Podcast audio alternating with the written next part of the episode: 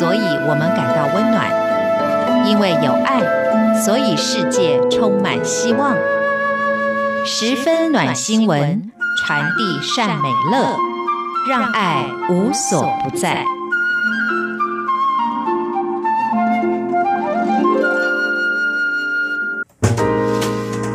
欢迎您收听这一集的十分暖新闻，我是维珍。在我们这个单元当中，跟大家分享来自于全世界各地正在真实发生、感动人心的故事，也希望借此对于我们自己的生活有更多不同的思考，甚至带来更多正向的力量。尤其今天这一集首播的时间是在十二月三十号，等于说呢，再隔一天我们就要迎新送旧了。但是在这里也要预告，就是到了新的一年是迎新送旧，我们的节目呢，这个单元也要迎新送旧了。了，这也是维珍所制作的十分暖新闻呢。目前暂时最后一集播出，暂时要跟大家告别了。但是送走过去的，也有新的即将要诞生哦。从下一集开始，也就是从新的一年开始，我将要制作十分钟单元，叫做六百秒的历史课。因为历史本身里面呢，就非常具有戏剧性、故事性，相当的有趣。在第一季会开播的主题，也就是呢，全球知名组织的。来龙去脉，像是我们经常听到的 W T WTO 啦、联合国啦、奥委会啊等等的，到底他们的生成以及他们的功能是什么呢？我们明年来跟大家介绍。不过今天呢，继续来分享啊，就是我们十分暖新闻的故事。今天要说到，其实是跟台湾这个在今年底有也有入选十大热门的年度时事有关的主题，也就是呢，同志婚姻的合法化，在台湾。呢，其实这相关的运动哦，最少将近三十年的时间，然后现在呢，其实才开始有一些突破。包含我也看到呢，其实，在油管上面有一些在中国大陆这样子身份的朋友呢，也特别会拍下现在的现况，然后感觉上呢，也是有慢慢的更多谈论的空间了。不过呢，其实这个对于同志来说，除了自己要出柜，甚或是自我认同身份的过程，都有很多比较艰难的部分之外。其实另外一方面呢，备受煎熬的可能就是属于这些同志的家人们。今天就来分享这样一个关于家人的故事，从内心的拉扯到接受的心路历程。那话说，台湾呢，其实在今年五月的时候就通过了同婚的法案，所以让同性的恋人可以结婚，并且享有配偶的各种权益，当然也要尽配偶相关的义务哦。然而，同志运动仍然是一条非常漫长的路，包含呢，其实虽然有形的法律已经制定了，但另外一方面来说，就是属于无形的，也就是呢，社会的眼光、大众对于这件事的理解，所以呢，这一些部分甚至会影响到平日的生活，包含。你可能就学、就业、就医等等的，但其实最困难的呢，我觉得对于我所认识的这么多的同志朋友来说，反而是跟最亲近的家人坦言自己的性向。一方面担心他们失望，二方面呢，当然也觉得是不是在坦诚了之后呢，原本亲密的关系会有很剧烈的改变呢？那我们这个来说到其中一个故事，就是前年在脸书上面有一段三分钟的影片，就触动了非常多人。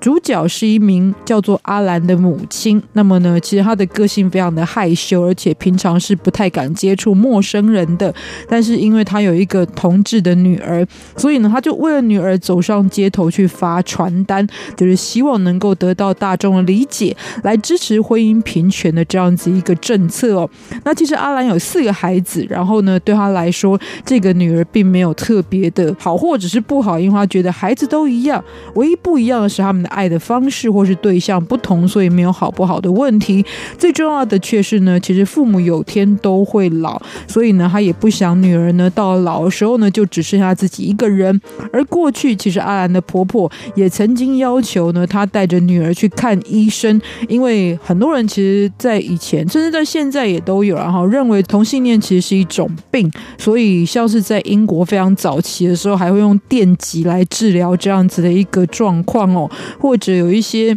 传统的人也会觉得是不是被朋友带坏啦？哈，啊，只是没有遇到更好的男人或女人，所以现在才会暂时喜欢同性。但是这样相对过来讲，换位思考一下嘛，我们异性恋呢，也不可能因为被朋友带坏，然后就去喜欢同性，或者是是因为没有遇到更好的男性或女性的关系，所以这个可能大家就比较可以理解这方面的心思喽。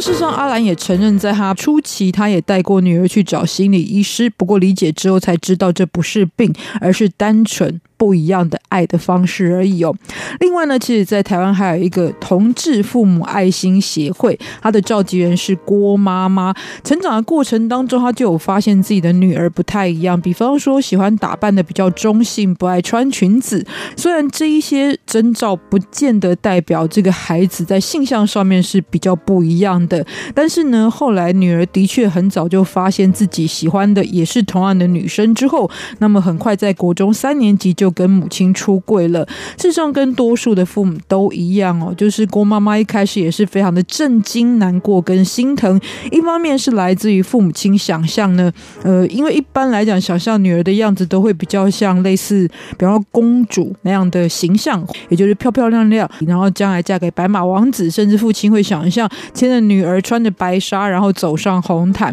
但是呢，在出柜之后呢，当然这一些对于孩子性别的想象就会破灭。另外一方面，当然会很不舍跟担心哦，因为就知道自己孩子以后要走的路呢，非常的艰辛。有一部分的父母会非常在意前者所说的，也就是自己的想象落空之后的失落感的挫折会加诸在孩子身上，就会希望呢所谓的改变他们。但事实上呢，也许这是为了自己心里的舒坦，而不是为了孩子的心里的舒坦。所以郭妈妈在理解更多的真实的样貌之后呢，她觉得后。后者，也就是孩子未来的路是更重要的，所以决定组织相关的团体，那么把很多家里面有相似的情境的这一些父母们都召集起来，因为往往这些父母很容易把自己封闭起来，那么就更不了解外界的状况，那么在子女之间呢，其实也就产生更多的隔阂，所以他觉得这样相关的协助也非常的重要，因此成立了这个协会——同志父母爱亲协会。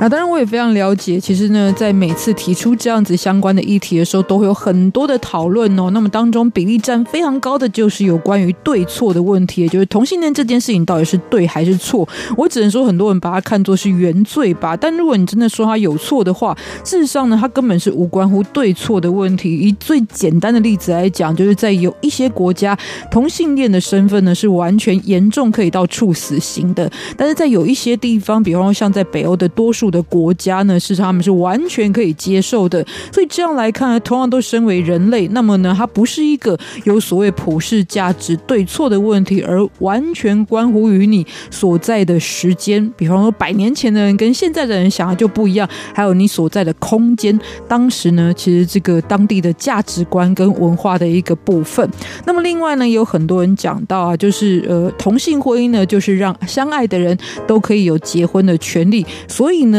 这个另外一派的人就会说，那如果是呃，比方说啦，像乱伦啊，哈，母子之间相爱呢，甚或是人跟动物之间相爱呢，那是不是也应该不能剥夺他们相爱的权利，可以合法的结婚呢？在这方面论点也很多，但是当中有一个逻辑上的问题是，同性恋者呢，其实都还是在成年之后，而且是两个平等关系的状况之下而结婚的。但如果人跟动物呢，就就是动物懂得婚姻的定义吗？而且动物通常是被支配的状况。那么，如果以家族间的这个伦理关系来看的话，事实上也是呢，有着某一种就是，比方比较属于支配，或者是父母之间比较影响力的关系。所以呢，基本上可能会在某一种成年人的导引之下，那么影响到呢他们的下一代。那么虽然是乱伦，但是基本上呢，当然也是不太可能合法的状况。虽然其实这。世界上也是有些地方，或者是过去有些历史片段里面，也是接受这样子的事情哦。总之呢，回到我们今天所说到的主题哦，不管我们遇到什么样的课题，我觉得去理解是第一步，因为在完全不理解的情况之下就去否定或者是完全拒绝某一件事物本身呢，这个就是嗯，在自己的立场上吧，其实就是一个比较有偏差的部分了。那么我们也的确就很难理解我们所面对的事物的真实的样貌，那么进而呢，可能对于那个族群的当事人就会造成非常大的伤害了。今天也特别跟大家分享，不要忘记了下周要锁定我们的六百